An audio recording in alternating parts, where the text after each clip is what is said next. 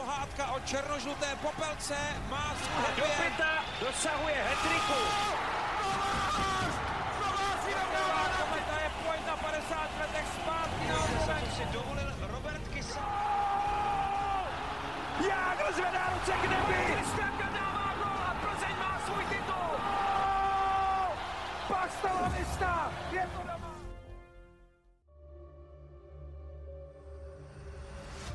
Dobrý den, medailová jízda pokračuje. Čeští junioři po loňském stříbru přivezli domů bronz z mistrovství světa hokejistů do 20 let. Šampionát v Göteborgu zakončili výhrou s velkolepou otočkou ve skóre proti Finům. Co stálo za bronzovým obratem juniorů a mohou medaile nastartovat mládežnický hokej v Česku? Posloucháte Hokej bez červené, podcast o českém hokeji se šéf-komentátorem ČT Sport Robertem Zárubou. Já vás také zdravím, vítám do nového roku, kterém bude pokračovat náš podcast, do kterého dáváme všechno, co se nám do vysílání buď nehodilo nebo nevešlo. A s tímhle podcastem vzdor časové tísni nelze otálet, protože nechceme ten odstup od velmi zajímavého konce mistrovství světa juniorů oddalovat. Takže i když mám ještě dva dny dobíhající hlasivkový klid, tak to dneska zkusíme nějak eh, splácat dohromady. Přejeme vám každopádně příjemný poslech.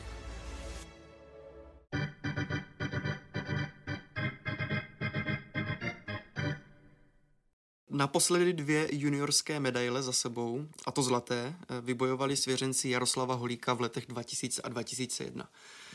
Teď na Radima Rulíka, který s týmem získal stříbro, navázal eh, Patrika Augusta bronzem. Co spojuje oba výběry, nebo šlo úplně rozdílné cesty k úspěchu? Mně se zdá, že platí spíš ta první verze, že se toho tolik nezměnilo. Práce trenérského týmu eh, navázala na to, co nastolil Radim Rulík. Ostatně on byl s Ondřejem Pavelcem eh, po celém mistrovství, tak říkajíc, k dispozici, byl přítomen, ať už jako konzultant nebo pozorovatel soupeřů, kteří nás čekali, tak mm, tohle fungovalo dobře. A ani ten vnitřek té kabiny, řekl bych, to podstatné, se moc nezměnilo, přestože dochází vždycky k velké obměně mezi těmi ročníky, tak tady to hlavní, takový ten zvláštní mix důvěry, sebedůvěry a, a do určité míry i odvahy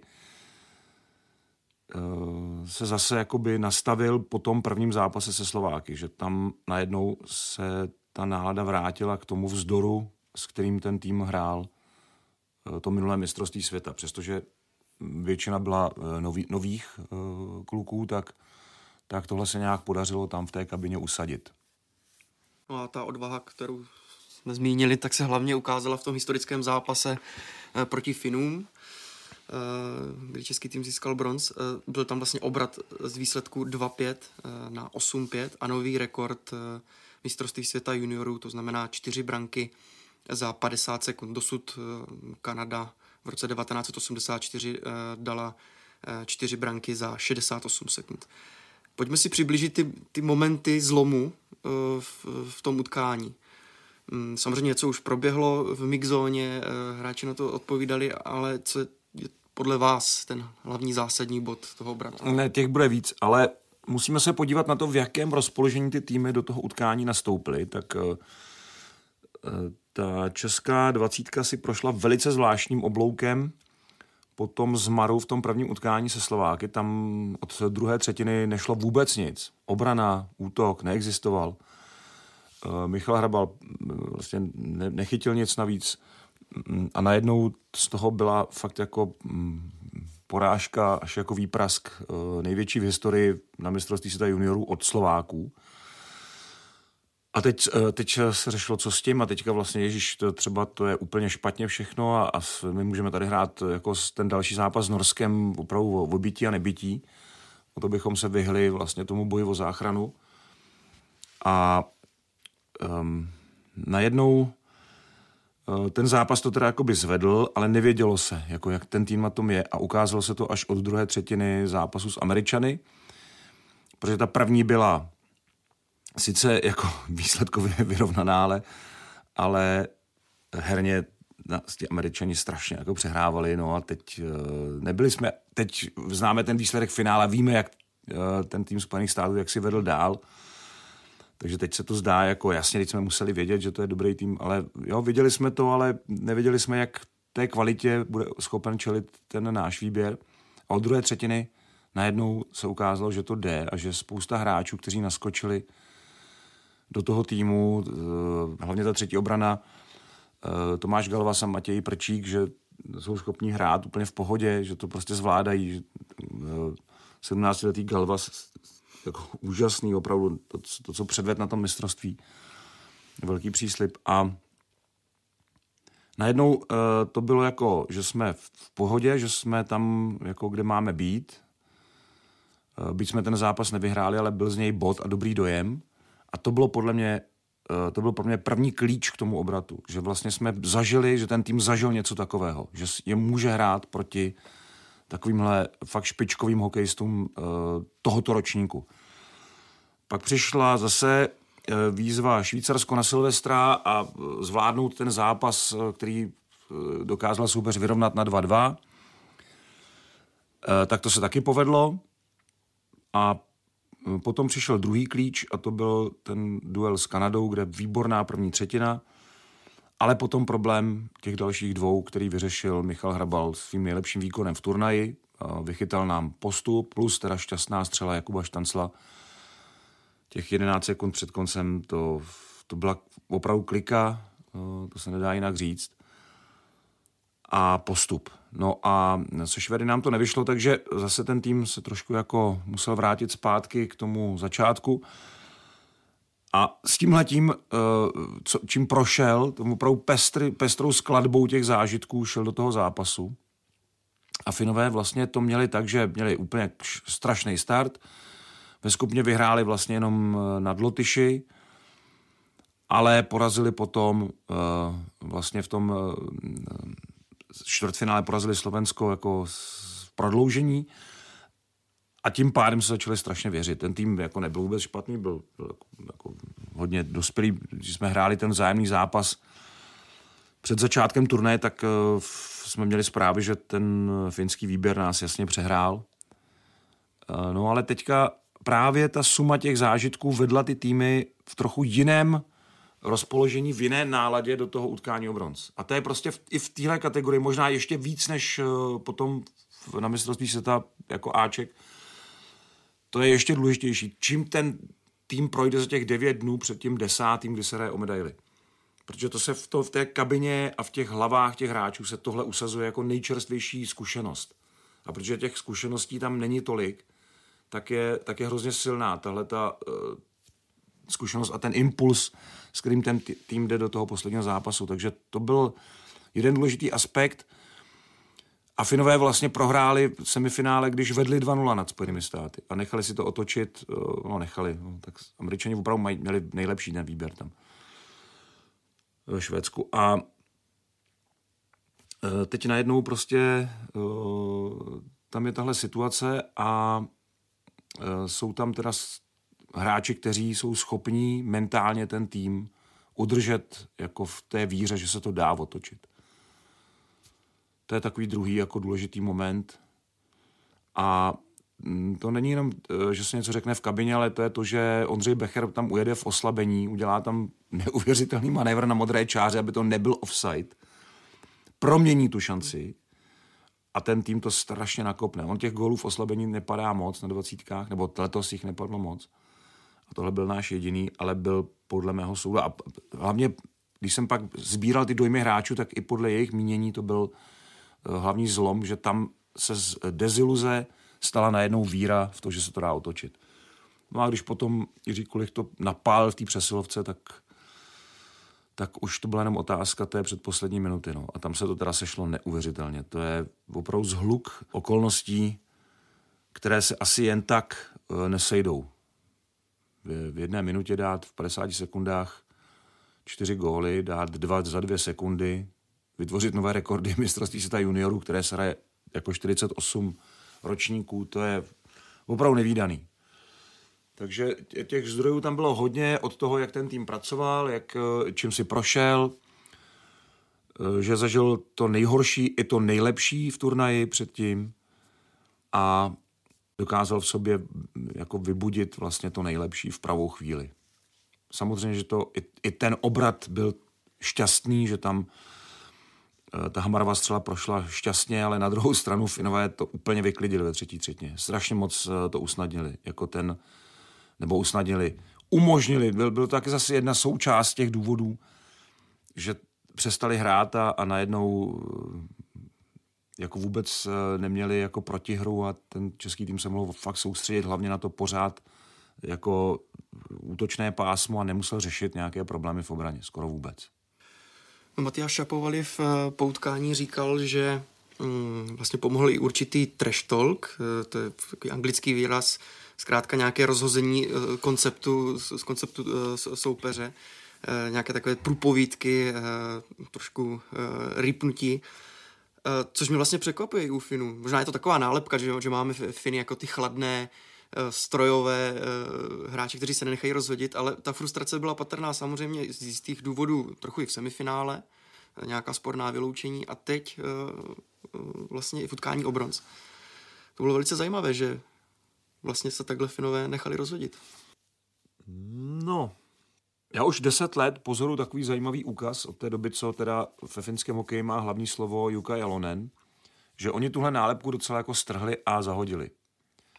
A z nějakého důvodu v tomhle zápase mm, se oba ty týmy nechali přesvědčit o tom, co platilo spíš dřív, eh, kdy Finové fakt měli eh, takovou tu přezdívku nebo takový ten mm, punc toho týmu, který je labilní.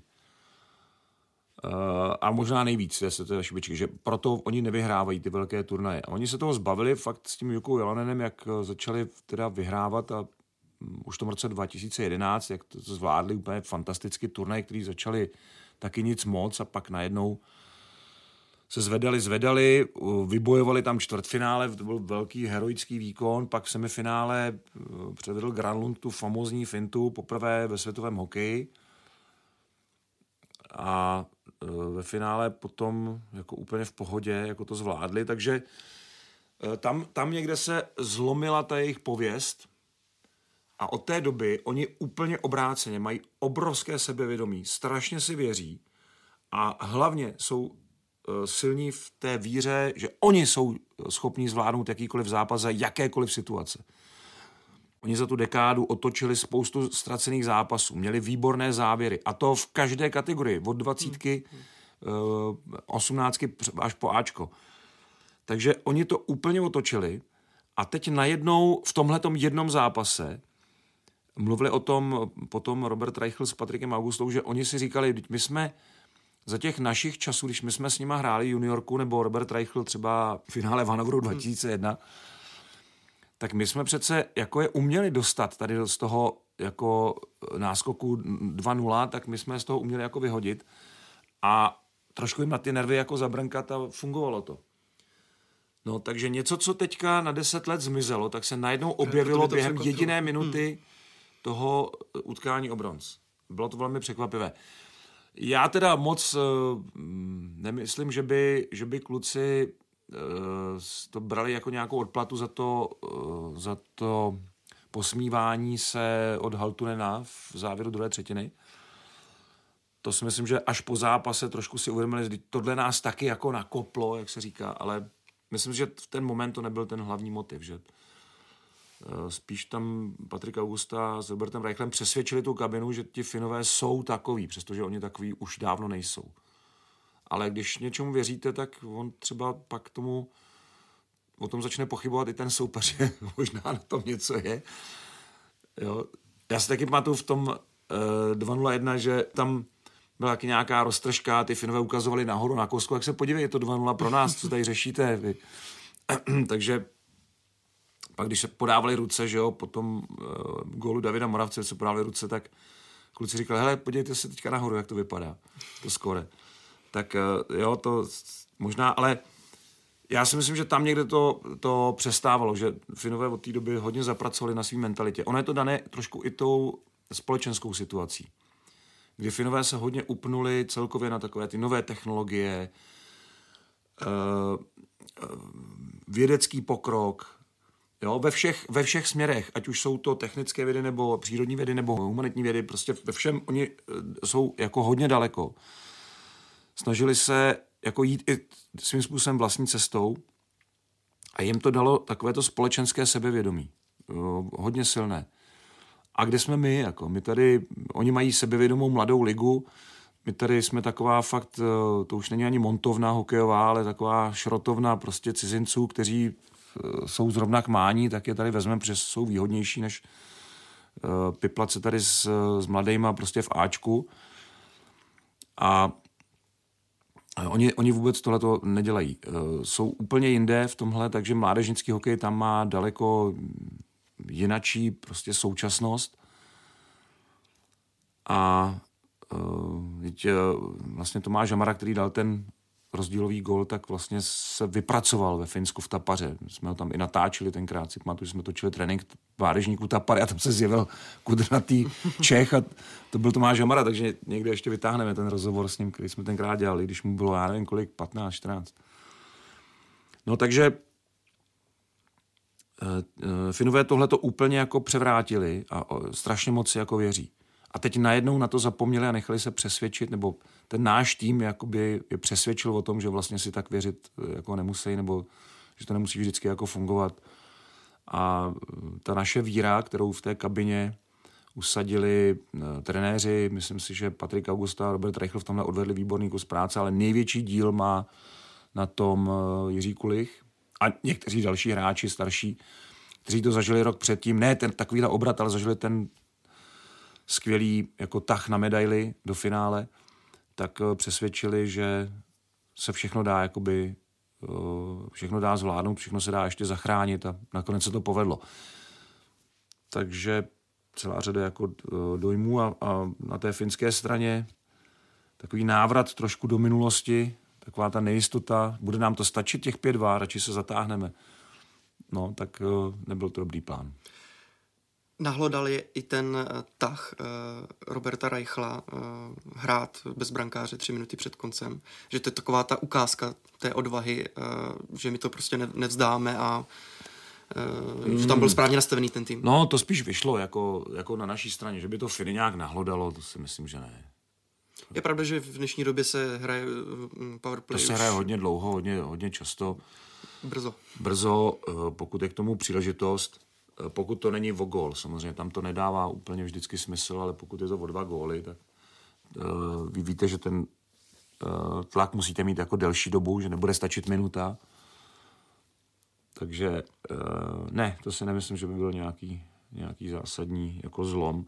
Ale samozřejmě důležité to bylo taky. No. A ještě taky ono to pomohlo v tom, že při tom oddechovém čase si fakt ti nejlepší oddechli, protože oni tu třetí třetinu odtáhli v, eh, na tři útoky a potom ke konci už opravdu v nějakých 12 lidech, kteří se furt točili dokola, to bylo, hlavně v tom útoku, to bylo jako těžký, to bylo, protože já už jsem pozoroval od semifinále, už někteří ty kluci, už to, ten pohyb nebyl takový jako na začátku turnaje, a zdálo se mi, že ten úbytek sil je na, na, na nás viditelnější než na soupeřích, na některých hráčích.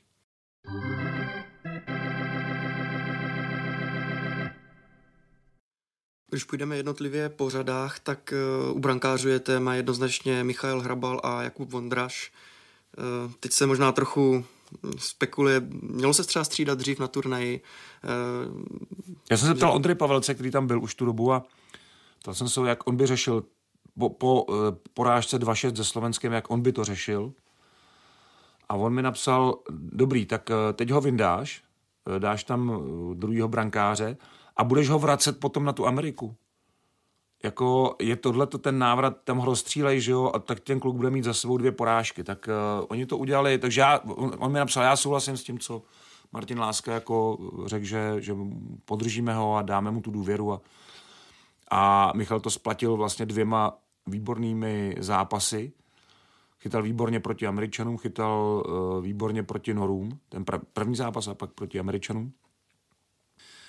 A já spíš, uh, pro mě otázka, jestli neměl chytat jako Pondraš pak proti Švýcarům. To je asi jediný, co se dá jako říct tam možná, ale oni ho chtěli mít rozchytanýho i před tím čtvrtfinále, když pro mě rozchytaný byl dost. Tam trošku Michala jako sebral ten gol, jak si to hodil tu střelu z rohu, jak si hodil eh, hokejkou, si to zved do brány.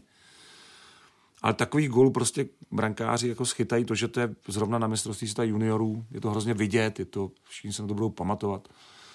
Těžký, no. Pak odchytal výborně Kanadu a už nebylo, nebyl důvod, jako ho nedat do brány.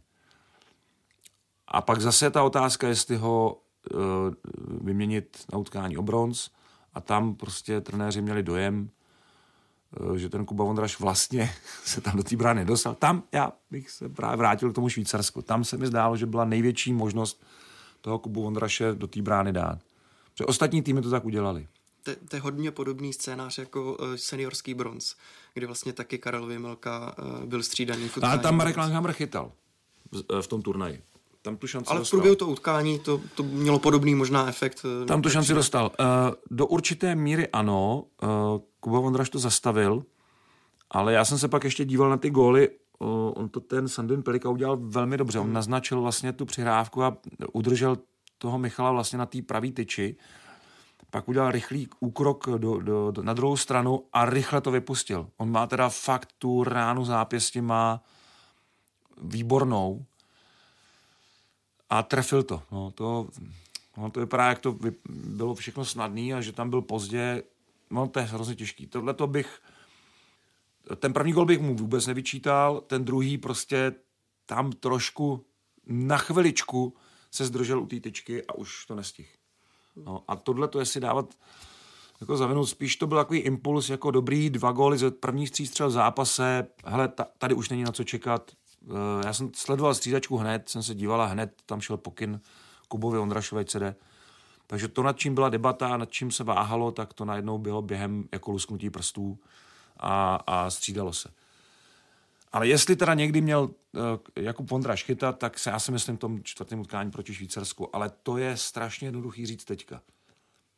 Nevíme eh, zase, já jsem to říkal vlastně i tenkrát po tom bronzovém utkání, my nevidíme dovnitř toho týmu úplně, Tady teda bohužel musím říct, že tohle bylo pro mě jediný takový mínus komunikační v tom týmu, že jsme chtěli rozhovor s eh, Michalem Hrabalem před eh, semifinále, myslím. A eh, s omluvou jsme ho nedostali, že ho chtějí nechat v klidu, tak jsme chtěli Martina Lásku jako trenéra brankářů a ten taky se omluvil. A tady si myslím, že už to byl moc tlustý skleník kolem, těch, kolem toho brankářského minitýmu, že tady měli z toho udělat trošku normálnější režim, protože nevím, jestli tohle nedostává ty golmany pod větší a větší tlak. Že to má vlastně opačný výsledek. Jo, takový to necháme ho v klidu, nebudeme ho vystavovat ničemu. On by to mohl z toho golmana pak... vysvětlit. Jo, ty, ten, tady to, co se děje v týmu. Přesně tak. Kolikrát tahle katarze zapůsobí na psychiku toho brankáře mnohem líp. On ví, že se o tom debatuje, on ví, že se o tom mluví, on to teda nesleduje, k němu se to jak, jako, teď dělám uvozovky, nedostane. Každý má sociální Ne, to je iluze. To je iluze, uh, která není úplně zdravá, si myslím. Daleko uh, víc zkušeností teda já mám, když ten brankář má normální režim a který se mírně, dejme tomu, utlumí potom eh, během těch vyřazovacích zápasů. Ale ne úplně, mírně. Jo, že se tam udělá nějaká dohoda, jo, třeba on tady třeba nepřijde, ale ve volném dni vám je k dispozici ten brankář. Což by úplně stačilo. Tak eh, je to pro toho, i pro toho kluka je to, myslím si, snesitelnější, než eh, tady to, tady to jako v uvozovkách chránění psychiky toho golmana. Protože on ví, že ty otázky jsou, že lítají ve vzduchu a když jim nemůže čelit a nemůže říct svůj pohled, a on, i on z té reakce, mojí nebo no, ostatních novinářů, uvidí, že my, my ho v tom nechceme jako nějak ráchat, že, že ho spíš chceme vidět, jako, jak to viděl on, jak, jaký je jeho pohled. A ta, ta možnost se z toho vymluvit někdy je velmi, velmi jako pozitivní. Nakonec pro psychiku. Takže já si myslím, že tohle byla jediná taková chybka, Vina, která musím říct, famózní komunikaci toho týmu, to je další věc. Ne všichni kluci jsou už připravení jako na to, že vlastně musí ten profesionální výkon nějak vysvětlit, předložit, prezentovat. Mm. Jo, pro spoustu hráčů nebo pro spoustu lidí, kteří tak nějak zamrzli v tom minulém režimu, tak uh, to je jako něco, co k tomu jako nemusí být, nepatří to, ale jako v profesionálním sportovním světě je tohle součást té, té profese a uh, jsem teda byl v, až v úžasu někdy, jak ti kluci byli ochotní v pohodě, vstřícní a až na tuhle jedinou drobnost to fungovalo fakt perfektně. A to jsem chtěl dodat, že vlastně Zdeněk Orc eh, měl složitější pozici. Zažili jsme teď eh, mistrovství světa ve Finsku a bych se Lotyšsku. úplně nerad vracel. To jsme tady probírali a, A, a, a přišel, eh, na rozdíl od... No, když, když, lásky. když, když se dohodli, on, on ale jeho taky drželi vlastně od, od médií, protože on by Mhm. tam při svojí povaze, on by to tam vybalil prostě a byl by konflikt ještě během toho šampionátu. Takže uh, ne, já to respekt, takhle, musím na prvním místě ještě před to, před ten tohle téma říct, že já to respektu, když ten tým jako Mhm. řekne, my tohle nechceme, nebo my to, já to úplně respektu, jenom zase dávám svůj pohled z druhé strany a zase svůj jako sumář zkušeností, co já teda mám. A já si teda pamatuju, že kdykoliv se tohle dělal, dělal to, Alois Hramčík to dělal někdy z brankáři. Nikdy, skoro nikdy to ne, nevedlo k ničemu dobrému. Tak to byla jenom taková krátká odbočka, ale každopádně mě ještě napadlo jedno téma uh, ohledně brankářů. Um, Ještě, pardon, mě napadlo, že vlastně ten skleníkový efekt, vlastně ono to je tak, že když ten brankář se drží jako fakt ve skleníku, tak on z toho pak má takový, já tomu říkám, mediální úžeh, jo? Že, mm-hmm. že vlastně eh, ho to sluníčko sežehne a vlastně mu to, vlastně mu to nespůsobí jako úplně dobrý stav, no, psychický. A to jen tak jako poznámka na okraj. mě napadlo uh, u Ondřeje Pavelce, nebo respektive uh, je těžké asi říct, eh, co je lepší, nebo co teď funguje, ale tohle byl pro, podle mě podobný postup jako uh, loňský šampionát se Suchánkem, že prostě byla ta důvěra opravdu na jednoho golmana, chytal většinu těch zápasů, nebo prakticky všechny. Je těžký říct, co je lepší, co je Ne, lepší, ten, ale ale... ta, ta volba byla logická, já si myslím, že byla správná, na to si myslím, že uh, si trenéři jako mohou obhájit. jestli to zase není lepší než točení golmana, jak to bylo právě na tom To seniorském je eh, vždycky dané složením té trojice. Hmm. A formu těch brankářů, jejich eh, psychické vyladění zná nejlíp trenér brankářů.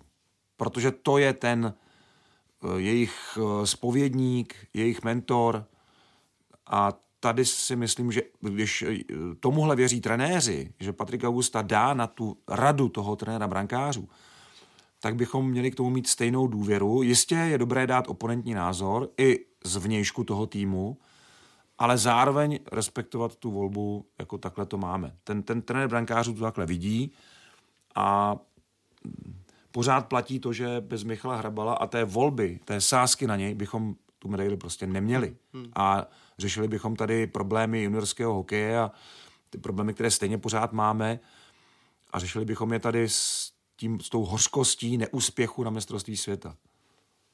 téma v, zase v defenzivě, tak je pro mě jednoznačně, eh, když to zkrátím, Smolař eh, Adam Jiříček a eh, náhrada v Tomáši Galvasovi. Tak co, co říct k, turnaji, který odehrál Tomáš Galvas, jak do toho naskočil? No, jako v plus minus jednoznačně, přestože tam měl dvě takové chvíle v semifinále a o bronz, kdy jako propad, ale to, co vyvážil jako tou ofenzívu a tou schopností řešit situace, já když se s ním potom povídal jako v té mixzóně, tak takový fakt klučík, vysmátý prostě to, takový poho- ale mám pocit, že on je pohodář, ale zároveň, že je, má velký talent uh, takové té herní inteligence. Že on výborně předvídá, on výborně řeší, v momentě se rozhoduje, většinou správně, takže i když fyzicky ještě nedosáhne na, na, té, na tuhle kategorii jako, jako tou silou, tak tou chytrostí je, je úplně někde jinde. Za mě to je největší objev toho turnaje. Pro mě to teda byl jako pro mě to bylo zjevení. Já jsem teda měl reference od Filipa Pešána z Liberce, že fakt je to dobrý hráč, že v podstatě by měl hrát přesilovky, ale v tom tlaku přesilovkových beků Bílých tigrů se tam prostě nevejde. Tady taky nehrál přesilovky, ale příští rok je bude hrát v 20. Si myslím, že když tady zůstane. Nevím, jak moc mu pomohl ten přechod do Liberce, ale, ale co s ním dělá Boris Žabka, ale myslím, že ten základ dostal už v Olomouci a teď se rozvíjí dál. A Boris Žabka ho teda vede uh, v Liberci a Filip Pešán a je to, je to jeden z největších talentů, který tady uh, za poslední dobou po bratrech Jiříčcích máme v obraně. a je to skvělý, že uh, ty, ty, ty beky najednou dokážeme tady vychovat. Protože to nejsou jenom, to není jenom David uh, Adam Jiříčkovi, to je, to jsou Galvasové, jo, to je uh, Tomáš Hamara, Svozilové. Zajímavé je teda, že to kolikám tě, těch bratrských dvojic vlastně, no. Takže, ale eh, to je, to je prostě skvělý, no. Výborně, uh, výborně hrál i Matěj Prčík. Ke, ke konci turnaje se mi zdálo, že už zase je úplně jinde než v tom prvním utkání kde naskočil proti, eh, proti Norům, tak to bylo takové seznamovací, ale potom na konci už měl zase to, tolik sebevědomí. A tím důrazem výborně toho Tomáše Galva se doplňoval. Takže k těm dvěma jasným párům, jo, kde se střídali lepší momenty s horšími, tak přibyl tady ten třetí spolehlivý a oni vlastně v plus minus byli perfektní, hmm. byli vlastně nejlepší. A to je to se prostě povedlo. No. Tohle prostě fungovalo dobře. Já to nechci úplně zobecnit, ale když si vzpomenu na eh, loňské stříbro, tak jako první vzpomínka mi, eh, nebo jedna z prvních mi vždycky naskočí uh, ofenzivní přístup vlastně beku. Pamatuju si výpady Davida Jiříčka. No, ale to byla... Svozila. Byla to samozřejmě jiná to byla situace. výjimečná ale... skupina obránců, takovou a, a právě jsme se neměli. Zeptat, a do budoucna máme dobrý vklad, že právě Galvas a Jiříček, Adam Jiříček a Tomáš Galvas, že to může být v dalších letech no, třeba co, podobné. Zatím, zatím mluvíme o dvou, ale k ním se určitě ještě někdo přidá. No, to by samozřejmě, kdyby komu, každý rok měli takovéhle beky, jako jsme měli letos, nebo ještě loni, a já si myslím, že ten rozdíl stříbro bronz je přesně v těch obráncích, že no, tam no. ta loňská skupina byla absolutně mimořádná mm. a mohla ten tým jako opravdu dovést.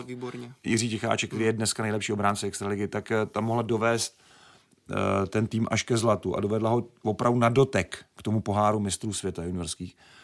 A ta letošní skupina byla vynikající, ale přece jenom ne tak skvělá jako ta, jako ta loňská, ale pořád Eh, tyhle ty dvě uh, party obránců lepší než jakákoliv, kterou bych jako se vracel do minulosti. Tam to vždycky leželo na jednom, maximálně dvou hráčích a tady, tady fakt vždycky špičkový výkony. Jo, jasně, Tomáš Hamara tam měl dvě ty věci z, z toho zápasu o bronz, kdy, kdy ho Finové jako kdy ho Finové jako uh, trošku jako popláchli, ale pak tam zase mě, prostě měl věci, jako který, kterýma to vyvážil. No. To je vždycky důležité, že ten obránce z toho zápasu uh, vyvázne jako s mini, dobrým mini zápasem. No. Tak je pravda, že Stanislav Svozil a David Říček byli už dorazové ročníky vlastně při tom stříbru, takže jo, jo, můžeme jo. se opravdu no, třeba v těch budoucích letech těšit, že do toho dospěje vlastně no, Tomáš tady těch, a Adam Jiříček. Jo, jo, tady, tady máme dva tyhle obránce, hmm. kteří vlastně ještě to mají před sebou, ty dvacítky uvidíme, kam se budou ubírat jejich kroky. No. Teda eh, Adam Jiříček bude muset nejdřív vyřešit ten problém, protože to zranění zdá se mu hmm. ukončilo sezónu, nebo hmm. minimálně mu to hodně, hodně stíží ten návrat, takže tam bude důležitý, aby se, aby se dobře vrátil a když už teda ten osud ho vede v kročejích jeho staršího bratra Davida, to znamená zranění v prvním zápase dvacítek a, a zranění kolene. Tak eh, doufejme, že ho povede i dál tímhle tím směrem správným. No.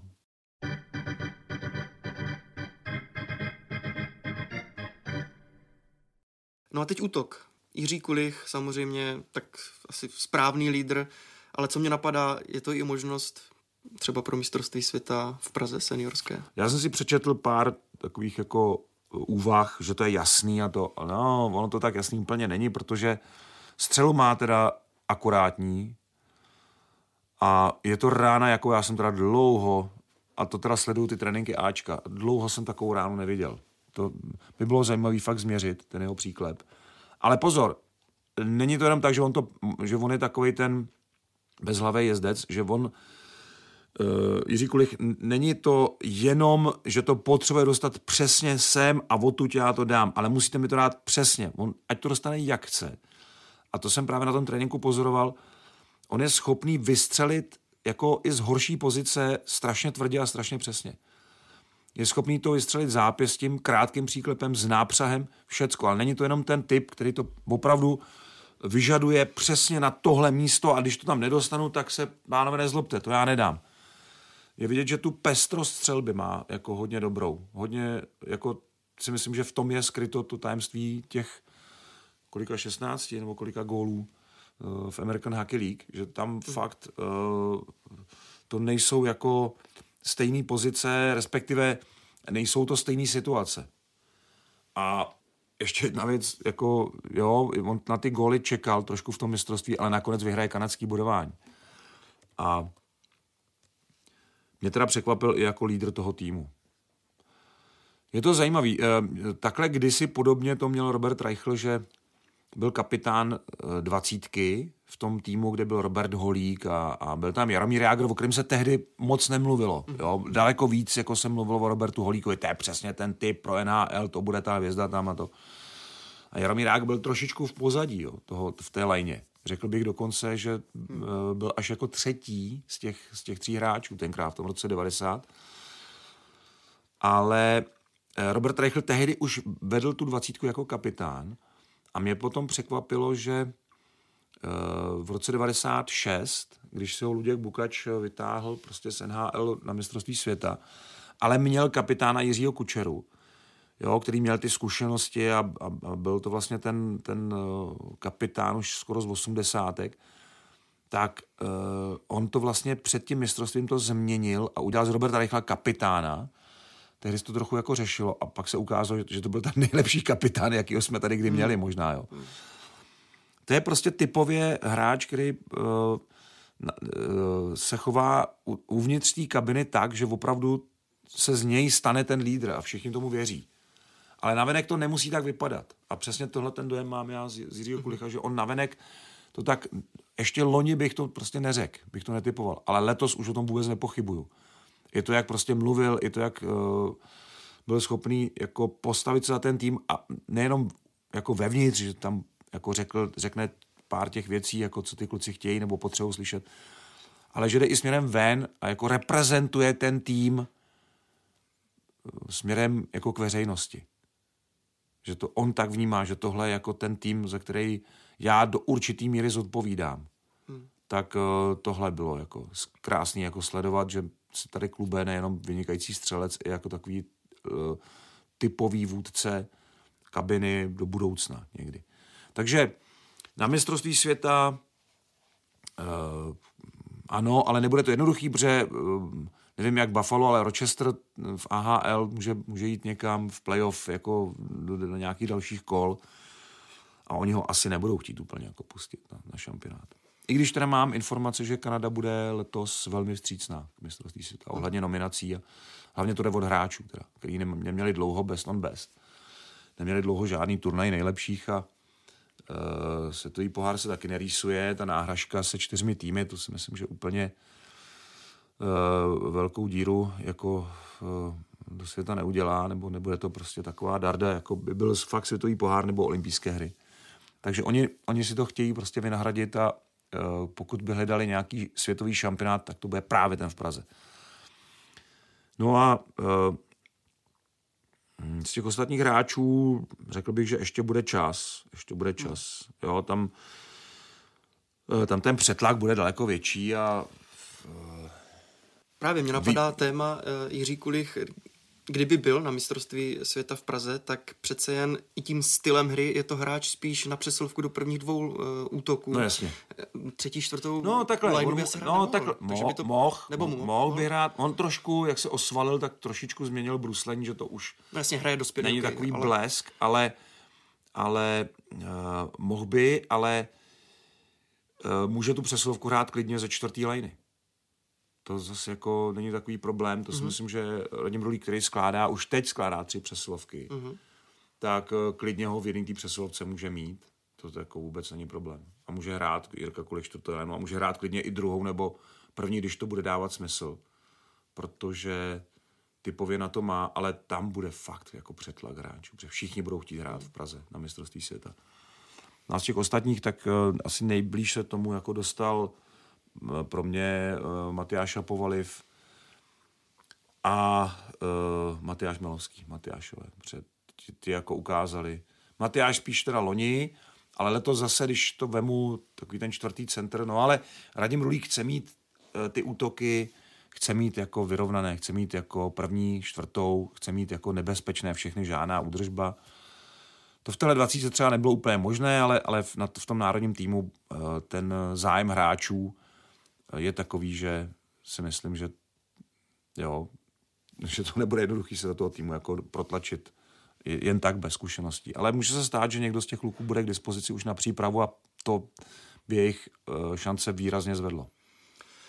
A co se týká uh, realizačního týmu, tak jaký byl přínos Patrika Augusty 20 a uh, Roberta Reichla? Já jsem snad někde četl, že by Robert Reichl chtěl končit v té pozici trenérské, nebo to není správná informace, možná po, to si po, po šampionátu. Teď si nejsem jistý, možná, možná je to nějaká jenom má domněnka špatná, špatná informace, ale zkrátka jejich eh, přínos. Patrika Augusty a Roberta Reichla. My jsme s Robertem Reichlem dělali velký rozhovor právě místo, eh, tam, tam jsme měli dělat rozhovor před semifinále s Michalem Hrabalem v tom volném dni a respektovali jsme teda to přání, eh, že by ho chtěli nechat úplně v klidu, tak jsem říkal, tak pak jedně Robert Reichl, protože on má ten bodový rekord z juniorských mistrovství světa, mm, legenda na střídačce, Eh, a byl to moc hezký rozhovor, jestli ještě někde je na, eh, na stránkách, tak eh, ho doporučuju, protože Robert mluvil o týmu, mluvil o tom, co ho vlastně drží u hokeje, proč si jako někteří jiní ne, neužívá důchodu a on mi tam vysvětlil, jak, jak strašně moc o to baví ta práce. Jak, jak, jak je prostě mm, nej, nejšťastnější, když je prostě blíž, blízko k tomu hokeji. Jo? On jako má tu rodinu, všecko, ale, ale on, on ten hokej fakt miluje. No. Máme Takže, střížený ten rozhovor ve video no, rubrice jo, eh, na stránkách jo, Tak to doporučuji, protože to je... Uh, já jsem pak říkal, ty se vždycky jako hráče se tak bál těch rozhovorů a teď jsi úplně v pohodě. On říkal, jasně, úplně v, úplně v pohodě. Já jsem říkal, víš, že se nebavíme o vaření, ale o hokeji, že? Čemu, kdo jiný tomu má rozumět, když ne ty? Tak se smál. A eh, to je taky zajímavý vidět ten přerod těch hráčů, kteří měli fakt jako takový ten mediální ostych a teď najednou vlastně Eh, jsou úplně v klidu, protože pochopili, že fakt eh, se z každého slova úplně jako nestřílí, netesá se to do kamene, ale vlastně tím se ti hráči dostanou do fáze, kdy mluví mnohem svobodněji, volněji a nakonec to, co řeknou, je zajímavý a někdy by se to dalo i tesat do toho kamene. Takže uh, trenerský štáb uh, bylo vidět, že to je parta, jo. Patrik Augusta vždycky na mě působil dojem uh, skvělého tmelu, už jako když jsem ho pozoroval jako Benjamínka ještě v československém nároďáku, v Meribelu na rozcvičkách před zápasy olympiády, tam z nějakého důvodu bylo možné se dostat jako docela blízko k té kabině, tak jsme se tam vždycky povídali před těmi zápasy. A to byl vždycky tak jako pozitivní člověk, jo, uh, že se nedivím tomu, já jsem mu to teďka připomínal, před, jsme dělali velký rozhovor před tím mistrovstvím a já jsem mu připomínal, že on vlastně patřil k těm největším čekatelům šance v NHL. Jo, on má, hmm. On má uh, nějaký, myslím, i rekord v počtu utkání v uh, nižších těch ligách, v American Hockey League a, a v těch dalších, jako, on hrál i, ještě International Hockey League, on má tu IHL, tu to už dneska ani není. Hmm. Tak uh, on, on měl tady ty farmářské soutěže, měl parádně jako projetý načtený.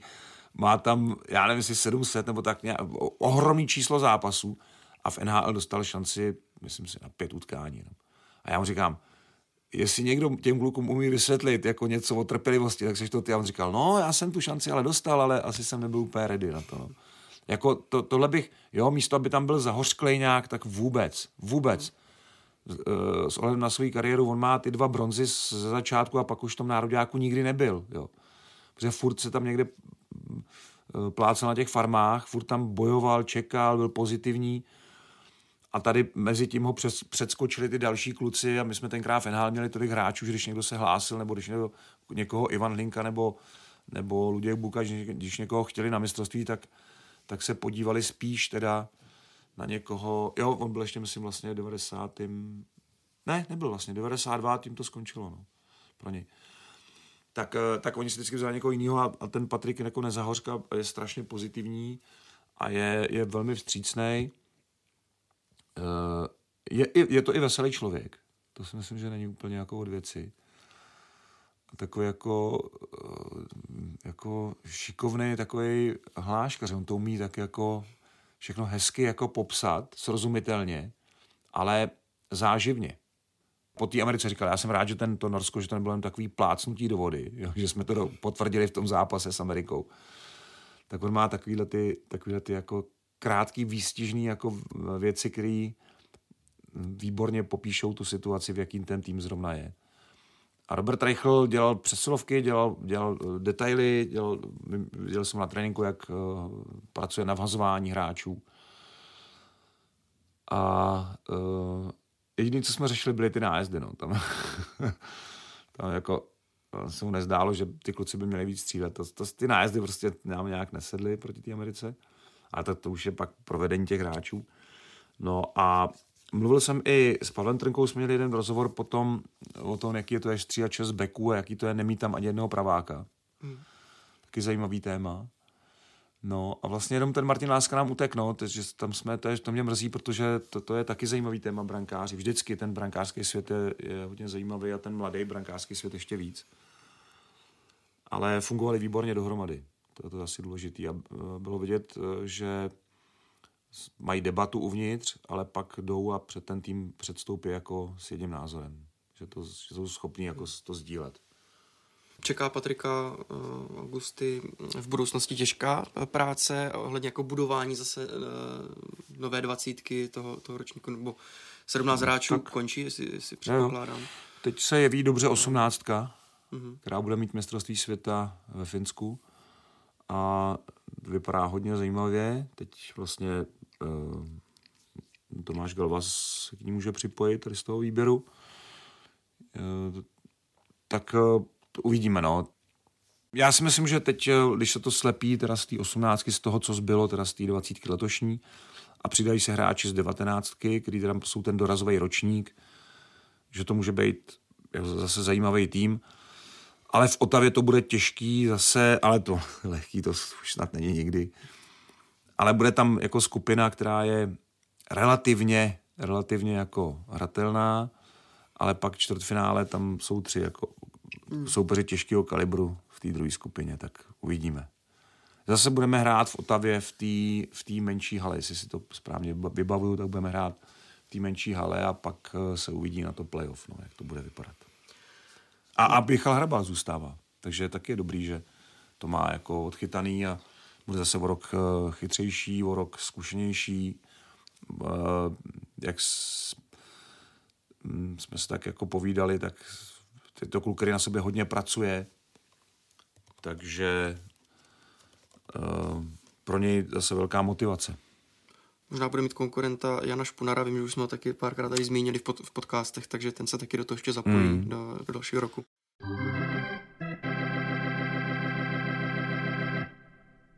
Abychom zodpověděli, eh, nebo pokusili se zodpovědět eh, jednu z hlavních otázek, eh, která zazněla vlastně v úvodu. Mohou medailové úspěchy nastartovat domácí juniorskou soutěž nebo český mládežnický hokej? No, já bych řekl, že ty úspěchy, které uhrála dvacítka a osmnáctka, dvacítka na mistrovství světa, osmnáctka na poháru Hlinky a Greckého, trošku uklidnili trenéry a přesvědčili je, že s těmi některými mladými hráči nemusí se tolik bát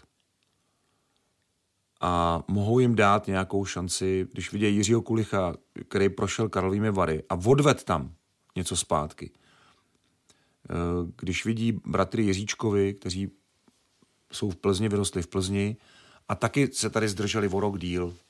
Jako David mm-hmm. určitě, Adam možná taky, protože ten Davidův příklad tady je, že to není jako zapikaná cesta z extraligy do NHL. A nebo z extraligy do nějaké severské, ale seniorské už soutěže, že to nemusí být vždycky kanadská juniorka. Problém je, že jsem se o tom bavil s některými rodiči, protože my jsme tam měli 17 hráčů z kanadských, z kanadských juniorských uh, lig. Mm-hmm. A já rozumím tomu jejich pohledu. Já, můj pohled je udržet ty kluky doma, v domácím prostředí, ale pak oni tady musí mít nějakou vidinu, že se tady, že tady dostanou soutěž a e, režim, který je posune jako v něčem. Jo, ale e, skoro všichni ty rodiče, s kterými jsem se o tom bavil, mi říkali, no jo, ale my jsme tady tu garanci neměli. Klub chtěl po nás smlouvu třeba na tři nebo čtyři roky. s tím, že by ten kluk třeba jako hrál, nehrál, byl by v juniorce dobrý, ale tady juniorka už mu tady výkonnostně neměla co dát. Hmm. Takže my to musíme dostat do situace, kdy ta juniorka bude mít těm klukům co dát, bude to kvalitní soutěž a ti nejlepší z ní se mohou podívat do nějakých jako nejdřív uh, doplňkových, ale potom třeba i hlavních pozic do těch extraligových týmů, tak jako to mají ve Finsku, kde se té mládeže fakt nebojí. Jenomže oni tam taky dobře vychovávají. A tady jsou to pořád spíš jako individuální úspěchy v té výchově. Není to systém, není to, není to úspěch systému. Tohle to uh, bude věčná debata. Já tvrdím, že úspěch toho systému může nastat v situaci, kdy jednotlivé části toho systému začnou líp pracovat. To není tak, že by svaz přišel s nějakou zázračnou knihou, to už jsme tady měli a, a všichni si, si ji otevřeli a v úžasu zjistili, že vlastně se to dá dělat líp a teď to tak teda pojďme dělat. Ne. Ono je to opravdu uh, o tréninku, o podmínkách a já bych uh, skoro, když to tak porovnávám v té Evropě, my ty podmínky opravdu nemáme špatný. Když se podívám do Švédska, do Finska, v čem tam ty kluci trénujou, a porovnám to s našimi, tak tady je rozdíl opravdu spíš v tom, jak se trénuje, ne kde a, a za jakých podmínek. Když se podívám do Liberce, eh, do Brna, hm, do Třince, na Mátkou, tak, eh, ale i do jiných klubů. V Plzni jsou podmínky skromnější a taky to tam jde. Taky tam eh, rostou dobří, kvalitní hráči. No a někteří se zachytí, někteří zůstanou teda v extralize, někteří se podívají někam dál do Evropy a někteří se podívají do NHL. To není špatný, mít to nějak jako takhle strukturovaný. Takže tenhle, tyhle ty úspěchy, uh, abych se vrátil zpátky k té původní myšlence, trochu uklidní ex, extraligové trenéři, takže Jaroslav Modrý v Brně vytáhne Jana Kavana uh, do brány a, a nasadí ho v Pardubicích. A ten kluk mu to odchytá. Jo? Takže to je první takový záblesk naděje. Jo? Eh, Karlovy Vary mají problémy, tak zkusí prostě 17-letého kluka, jestli by to nešlo třeba, jo, a on jim to odehraje celkem slušně. Mm-hmm. Tak eh, jde o to, jestli, jestli tady opravdu z té šrotovny se nemáme zase změnit na, nějakou, na nějaký výzkumák spíš hokejový, který by kdyby se ty trenéři míň báli prostě ty mladý hráče nasazovat. Já vím, že tam je zase hledisko toho klubu. Jo? Ten kluk teď kouká jenom, aby zmizel odtuď. Kouká jenom, co, mu jako, co je pro něj nejlepší. No a pro něj je nejlepší momentálně, když tady si nezahraje a nemá tu možnost se vyvíjet, tak odejde. Jo. Odejde prostě do té kanadské juniorky, naučí se jazyk, styl a vlastně je víc připravený na NHL. Otázka je, kolik těch kluků se tam potom udrží v té NHL, nebo kolik tu šanci tam dostane, ale oni to měří všichni, což je dobře. Takže tady jde o to, abychom uh, vytvořili uh, soutěž, juniorku, která mm, ty kluky bude rozvíjet. Na druhou stranu ještě je třeba říct, že největší rozvoj stejně těm hráčům dá trénink. Když se podívejte na Američany, co tam měli za tým, co tam měli za hráče, kolik oni mají odehráno na podzim. V té NCAA, která tvoří 90% toho týmu, tak se nikdo nedostal nad 20 zápasů za podzim. To kdyby tady dali na podzim 20 zápasů v juniorské extralize, tak budou všichni tvrdit, že to je málo, musí ty kluci hrát. Ne, oni musí hlavně trénovat, oni se musí rozvíjet v tréninku. Tam se to hlídá, tam fakt se to hlídá, aby e, zároveň ty kluci musí eh, plnit školní povinnosti v té NCAA. Tak oni dostanou, oni mají odehráno do toho mistrovství světa juniorů 18-19 zápasů a vypadá to, jak kdyby měli na Bruslíno 50. Hmm. To, to, to bylo jako když se podíváte na, na Hacna v obraně nebo na, eh, na Gotiera před bránou, nebo Snageru, to, je, to, to bylo, ale, ale všichni bruslavsky, jak na tom jsou. Jako to, to byl nej, nejpohyblivější tým toho mistrovství. Ale řekl bych i technicky, i, i k tomu ještě, protože Eh, ti, ti hráči nejsou, nejsou se- vysocí, jsou někteří, řekněme, i drobouncí v uvozovkách, Lane ale Hudson to byl, to byl ty, ty, ty by mohli sedět s Tomášem Galovasem v jedné lavici. Jako. Hmm. Dva uličníci, prostě malí kluci, jo, ale Hudson nepolapitelný na tom ledě. Úplně neuvěřitelný. A oni, přesně jak říkáte, v té rychlosti dokážou ještě s tím pukem jako úžasné věci. Takže, a, a mají přehled v té hře. Kombinují do poslední chvíle tak. Fakt hezký hokej. A, a e, jejich soutěž, z které se rekrutuje 90% toho týmu, si fakt hlídá trénink, škola a pak zápas jednou týdně, nebo jeden a půl zápasu průměru za týden. Fakt jako uh, zajímavý, že k tomu výsledku vedou rozdílné cesty, my musíme něčemu věřit a musíme hlavně Eh, ty zápasy mít asi teda kvalitnější, než je máme teď. Mně napadá, že v těch hráčích vlastně udrží asi i tu hravost. Když mají jenom jeden zápas za týden, tak potom v pozdějších eh, fázích kariéry budou hrát samozřejmě víc zápasů v NHL a budou mít pořád tu chuť. Nebude tam třeba nějaký moment, řekněme, vyhoření. Je, to, je to možné, ale ten Lane Hudson a Gutě hráli už na eh, mistrovství světa vlastně v, uh-huh. v Rize a v Tampere v tom čtvrtfinále nás tam přejeli úplně jako suverénně. Hmm. A Gautier byl uh, jako nejproduktivnější hráč toho týmu, jestli si to dobře vybavil. Byl, byl prostě ve trojce ano. produktivní a Lane Hudson byl, byl, uh, byl vynikající. A my jsme si říkali, NCAA, nás tady porážejí kluci z NCAA. No porážejí, protože fakt jsou dobře připravení. My jsme to trochu nakousli a já jsem chtěl ještě zmínit ten aspekt, Eh, že to není jenom o nějaké výkonnostní stránce nebo herní stránce, nebo zkrátka o hokeji, ale zda to není o tom poslat toho kluka do zámoří, ať se právě naučí jazyk, ať se osamostatní. Je to zkrátka i to společenské hledisko, jestli není uh, pro rodiče taky důležité. Jasně. Protože to, to tady nez, nezískají. A právě uh, pak se z ní můžou stát vlastně lídři jako Jiří Kulich, protože ten se taky musel osamostatnit. Určitě jo, ale pak je tu ten, ta zkušenost ze Švédska, z Finska, kde se tomuhle docela účinně brání vytvořením dobrých podmínek doma. Kde je naučí dobře anglicky, uh-huh, uh-huh. osamostatně tím, že jdou uh, z malého městečka nebo z vesnice do většího, ale soustávají, jakoby ne, nejsou už v domácím prostředí, Eh, starají se o sebe, ale jsou ještě na dohled od rodičů. Což mi nepřijde tak úplně špatně. Zkrátka čili, čili o čem se tady bavíme? O tom, aby kluk, který vyrůstá, tak v případě Jiřího Kulicha v Kadani, aby šel do Karlových varů, eh, tam, aby se osamostatnil, aby tam chodil do školy a učil, naučil se dobře jazyk, hmm. to znamená možná pracovat na této stránce vzdělání, možná v těch hokejových eh, třídách, pokud eh, se nějaké udržely nebo vznikají, tak aby dali eh, důraz právě na jazyky. A pak vlastně to bude mít, no ne úplně stejný efekt, protože samozřejmě žít někde jinde, úplně v jiné zemi, to vás opravdu zocelí. Hmm, hmm. Ale některé ty kluky to taky trošku zadusilo, jako přibrzdilo je to. Aspoň na začátku. Uh, nevím, na tohle nemám úplně uh, pevný názor. Ono taky každému bude vyhovovat něco jiného. Ale když se podívám na Švedy a Finy, kteří jsou jako připraveni na ten draft a jsou připraveni z domácí soutěže, no tak to asi musí nějak fungovat tam. Jako zase, jo, my jdeme tou cestou teďka všichni hurá do kanadských juniorek a Quebec Major Junior Hockey League a Western Hockey League a Ontario Hockey League, NCAA v, v některých případech. Taky to funguje, jasně. Ale stejně tak vidím ten finský a švédský model a ten produkuje ještě víc těch hráčů, než tahle ta cesta. Takže proč to neskombinovat? Proč uh, ne, nedat tu možnost, jasně, chceš tam jít, běž, tady je volnost, jako, jo, uh, je to tvoje volba, tvůj život, chceš jít do kanadské juniorky, běž, ale tady je možnost, aby si zůstal doma a dostal skoro stejný hokejový i jiný vzdělání. Tak vyber si sám. A my tady máme takovou, takovou perspektivu.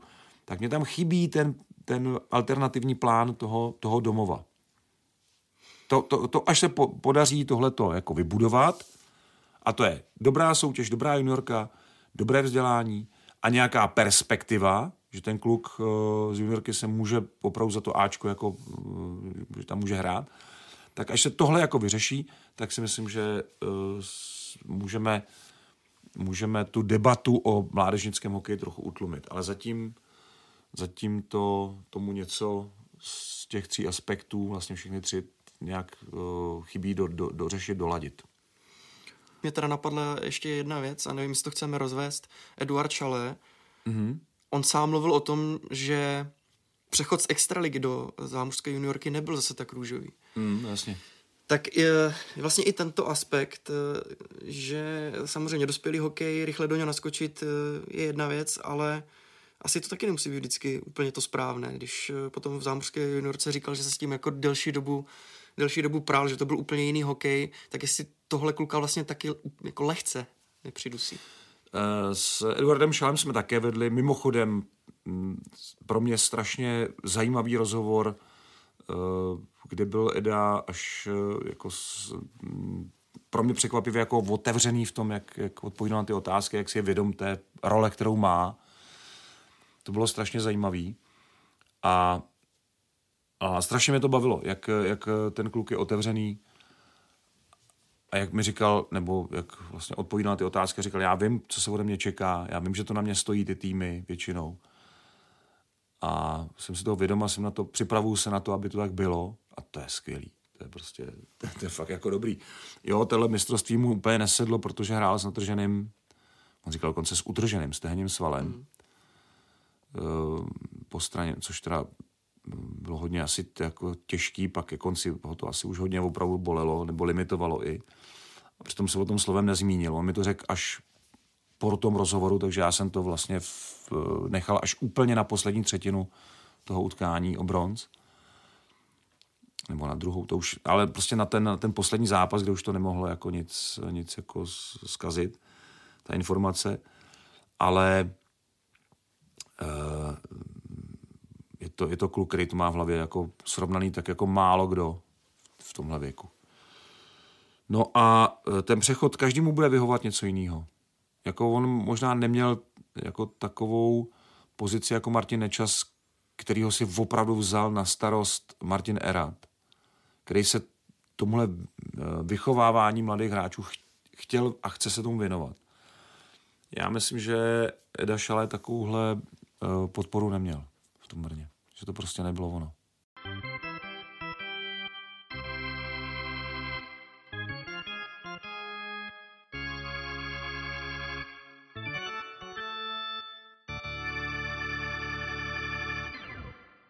Nyní se podíváme na dotazy posluchačů.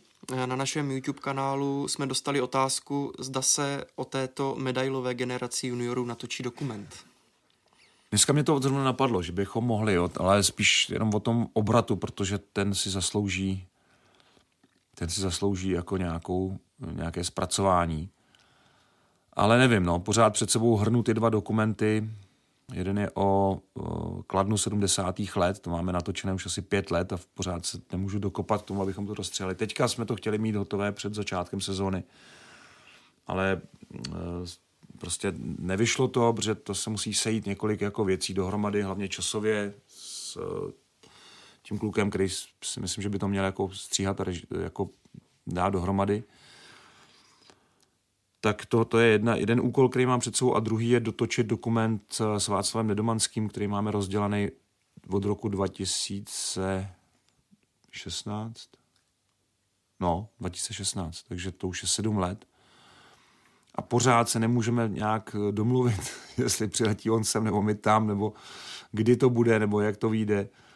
Několikrát už jsme to měli na dosah, ale prostě vždycky to jako krachlo. Takže Eh, tohle jsou dva úkoly, které mám teďka před sebou. No a protože budeme s velkou pravděpodobností dělat dokument i o mistrovství světa v Praze a Ostravě, ať to dopadne jakkoliv, tak uh, ten plán na tenhle ten rok, no, nebude to jako vůbec jako snadný, no, tam někam vůbec spad. Takže nechci to slíbit úplně. Nemůžu to slíbit, to by bylo nezodpovědný. Eh, při vašem uh, statistickém zhodnocení utkání o bronz, uh, tak jste na Twitteru dostal dotaz, kolik času trávíte nad uh, statistikami a zda o ně nežádal něk- někdy nějaký klub pro své zlepšení. V sezóně denně. Sezóně denně si prostě něco doplňuji. Teď zrovna doplňuju extraligu, protože jak jsem byl pryč, tak uh, a, a měl jsem hodně práce s tím hokejovým programem vánočním. Ono se to nezdá, ale jako jenom napsat ty scénáře jako zabere docela dost času, aby se to všechno jako uh, nějak uh, usadilo. Takže ten, ten extrémní den 26. na tom jsem dělal asi, asi dva dny fakt jako v, v souvislý práce, aby to dávalo nějak trošku smysl, aby jsme tam měli ten program, aby to svištělo. No a pak to nebylo moc lepší, protože jsme vysílali opravdu mm, většinou čtyři zápasy denně, Spengler Cup, Extraliga, mistrovství světa juniorů, to nás to jako nás čítá. Takže tam nebyl čas si doplňovat statistiky, statistiky extraligy, což mi vždycky zabere pár hodin. A tam, jak se to šlo rychle za sebou ty kola, 26, 28, 30 a potom hned 3, 5, 7, tak to je 6 kol za období, kdy jsem tady nebyl, tak jsem se snažil i tam, i v tom Jeteborgu něco jako na tom udělat, takže na rozdíl od uh, Milana Antoše a Pavla Křížka, kameramana, jsem nebyl ani, ani v centru. To, to, jsem tam trávil čas jako přípravou na přenosy a, a psaním scénářů a doháněním těch extraligových statistik. Takže to ještě furt teďka, dneska to budu dělat celý den ještě. Doufám, že se mi to podaří nějak dokončit. A každý den, no. Každý den, protože pak uh, po extralize bude uh, vždycky už jako příprava teď na mistrovství světa a ty turnaje, co jdou předtím. No a uh, pak je tam někde taky pořád ještě možnost, že budeme vysílat nějaký další hokejové věci, nechci teďka jako úplně vysvětlovat, ale, ale musíme na to být připravení, všichni i já. Takže toho je poměrně dost. No. Takže v sezóně denně. V sezóně denně. Mimo sezónu velmi rád ten počítač odkládám. To je jako fakt příjemný mít dovolenou bez počítače. To je, to jsem si jako stanovil jako takový, takový zákon skoro, který je nezbytný, on pak se člověk těší, až se vrátí a bude moct zase jako na tom něco udělat. A e, žádný extraligový klub o to, pokud si pamatuju, nepožádal. Sem tam se vyskytne nějaká konzultace, ale dneska už, e, řekl bych, e, přesnější statistiky má Ondra Zamazal, který se tomu věnuje dlouhodobě, Tomáš Kučera, mm, i někteří další statistici, Jiří Vítek a další, kteří tomu fakt jako věnují ještě víc času než já a věnovali v minulosti, protože to bez souvislý práce to nedává jako smysl, takže, takže Uh, ne, uh, v extraligový kluby ne, ale pamatuju si, že jednou se mi vlastně vybavuje, když nastupoval poprvé do funkce Alois Hadamčík, teď nevím, jestli to bylo poprvé nebo po druhé, po druhé možná, tak uh, mě požádal, jestli bych mu nedal ty statistiky o národním týmu, že jo, já jsem říkal, jo, já tam mám jako dlouhodobě plus minus, střely na bránu, samozřejmě góly z přihrávky, trestní minuty, mm, někdy i čas toho hráče na ledě, tak to jako, jako nějaký celkový obraz to dává, ale pak z toho sešlo, pak jsme se nějak už se k tomu nevrátili. No. A teďka jsme se právě v Jeteborgu, mi Radim Rolík ukazoval svoje jako statistiky, jaký si vede. To je taky zajímavý. To je jako, ten to má zajímavě nastavený na ty jednotlivý hráče, jaký přehled si o nich dělá a zase mě to jako utvrzuje v tom, že je opravdu pečlivý v tom sledování.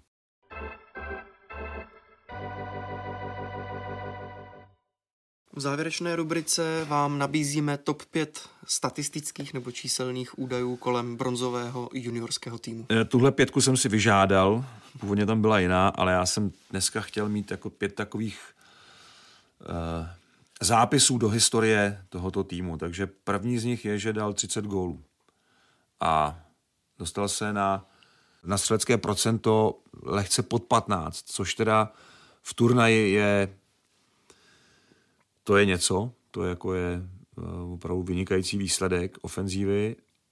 A jistě všechny ty uh, údaje, které tady uvedu, uh, ovlivnil ten poslední zápas. Ale je to součást turnaje a nakonec to bylo medailové utkání, to nejdůležitější. Na čtvrtém místě je 10 přihrávek Matyáše Melovského, a zase, eh, kdybych měl teda vybrat, kdybychom dělali to pět největších jako pokroků nebo překvapení v tom turnaji, tak on by byl hned za Tomášem Galvasem na druhém místě.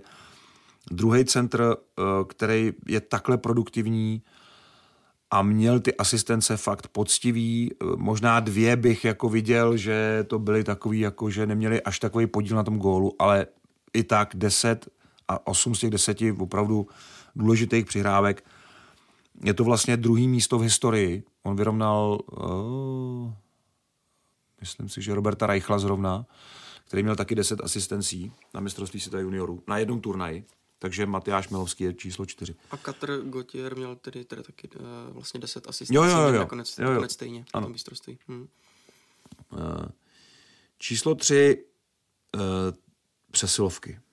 Přesilovky v rozhodujících zápasech. Protože my jsme když vemu teda i poslední zápas na Silvestra, my jsme využili všechny přesilovky od Silvestra. Jednu proti Švýcarsku jsme dostali, bác, gol. 6 na 5 v tom zápase jsme ještě jakoby potrestali i ten faul, který nebyl vlastně nakonec ani odpískaný. A potom, eh, jak rozhodčí hodně šetřili s těmi tresty, tak těch přesilovek nebylo moc, ale my, když jsme nějakou dostali, tak jsme všechny proměnili. Takže jsme se dostali na 8 ze 16, na 50%. A tohle teda já bych musel prohrabávat ty statistiky opravdu hodně dozadu, abych našel rok, kdy jsme v turnaji měli nejlepší přesilovky. Já jsem si ještě dohledával, eh, aby se to nezdálo, že to bylo postavené jenom na Jiřím Kulichovi, tak dal eh, tři góly z přesilovek. Ano. Což Polovička. Ještě to, ještě to mohlo být i výraznější, protože se Jo, hrála, jeho- hrála ta přesilovka na... Jako jeho polovička, protože teď hmm. se dostanu k číslu dvě a to je Jiří Kulich. 6 plus 6, první místo v kanadském bodování turnaje, ale co je na tom jako ještě zajímavější je, že on hrál třetí mistrovství světa juniorů a po třetí byl produktivní, že měl opravdu tu sbírku bodů, měl fakt parádní, takže se dostal na 29 bodů ze tří šampionátů. To je co, to je průměr 9 eh, na zápas, víc než 9 bodů na, zá- na, na turnaj. turnaj, na turnaj. Hm. Famózní, famózní. Je čtvrtý v historii, jako je to nejlepší výkon od rozdělení federace.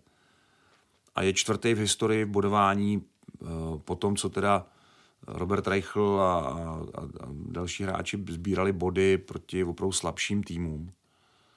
A dneska už není, není slabý tým. Takže on opravdu jako 6 plus 6, jasně hetrik proti Norsku, ale potom ty, ty tři důležitý góly, jeden proti eh, Švýcarům a pak dva proti Finům v, eh, v utkání o bronz. Opravdu klobouk dolů. Kulich dolů. No a číslo jedna ze všech těch čísel eh, vlastně dvě jsou rekordní v historii mistrovství světa juniorů a to jsou čtyři goly za 50 sekund. Notabene v utkání medailovým, notabene při obratu, že to nebylo z 2-1 na 6-1 nebo eh, ze 4-0 na 8-0, ale bylo to, z, bylo to vlastně ze 4-5 to bylo na 8-5. To i, i tímhletím obratem si myslím, že eh, na tohle budou vzpomínat opravdu všichni fanoušci, nejenom u nás, ale u nás speciálně. Jo, to bylo tenkrát, jak ty kluci to v předposlední minutě za 50 sekund to otočili, dali 4 góly. Tak to je jeden rekord. My jsme se s Gordonem Millerem z TSN, který komentoval pro TSN, tak jsme se uh, právě pá, jsme pátrali po tom zápase, jestli to je rekord a do cesty nám přišel Andrew Podněks, což, což je takový statistik IHF a potvrdil nám, že to fakt je teda historický rekord mistrovství světa juniorů. Já jsem to z- zmiňoval v úvodu, eh, Kanada 1984, Jo, jo, jo. tak to Jo. bylo těch 68 No, sekund, no. takže o, o trochu déle. jo. Fu. No a pak ještě uvnitř toho rekordu je jeden a to je věc, která jsem si nemyslel, že je možná, ale ona je možná v situaci, kdy už opravdu riskujete a hrajete buly ve středním pásmu bez brankáře. Kdy dal Ondřej Becher ten gol z buly. Jo? A Uh, tak eh, dva goly za dvě sekundy vlastně. To jsem si myslel, že není možný jako fyzicky eh, jako zvládnout. No ale eh, vyhrát to byli dopředu, tak to asi možný. Já, když ten, ten puk se úplně nešourá, tak, tak to opravdu může být takhle rychle. Takže dva historické rekordy, které budou zapsány do mistrovství světa juniorů s českou vlaječkou. Skvělý. Číslo jedna. Tak to je z dalšího dílu podcastu Hokej bez červené všechno. Eh, Všechny díly, včetně Hokej Focus podcastu, najdete na webu eh, čtsport.cz, ve všech podcastových aplikacích nebo na YouTube. Mějte se fajn. Dnešní téma připravil a uváděl Petr Musil. Petře, děkuji za spolupráci a za podporu. Příště už budu hlasivkově, doufám, lépe připraven. V pátek máme první buly a protože Jirka Helco za mě zaskočil v neděli, tak já beru za něj ten pátek. Tak se těším na shledanou a naslyšenou s vámi při dalším hokeji bez červené. Krásný den.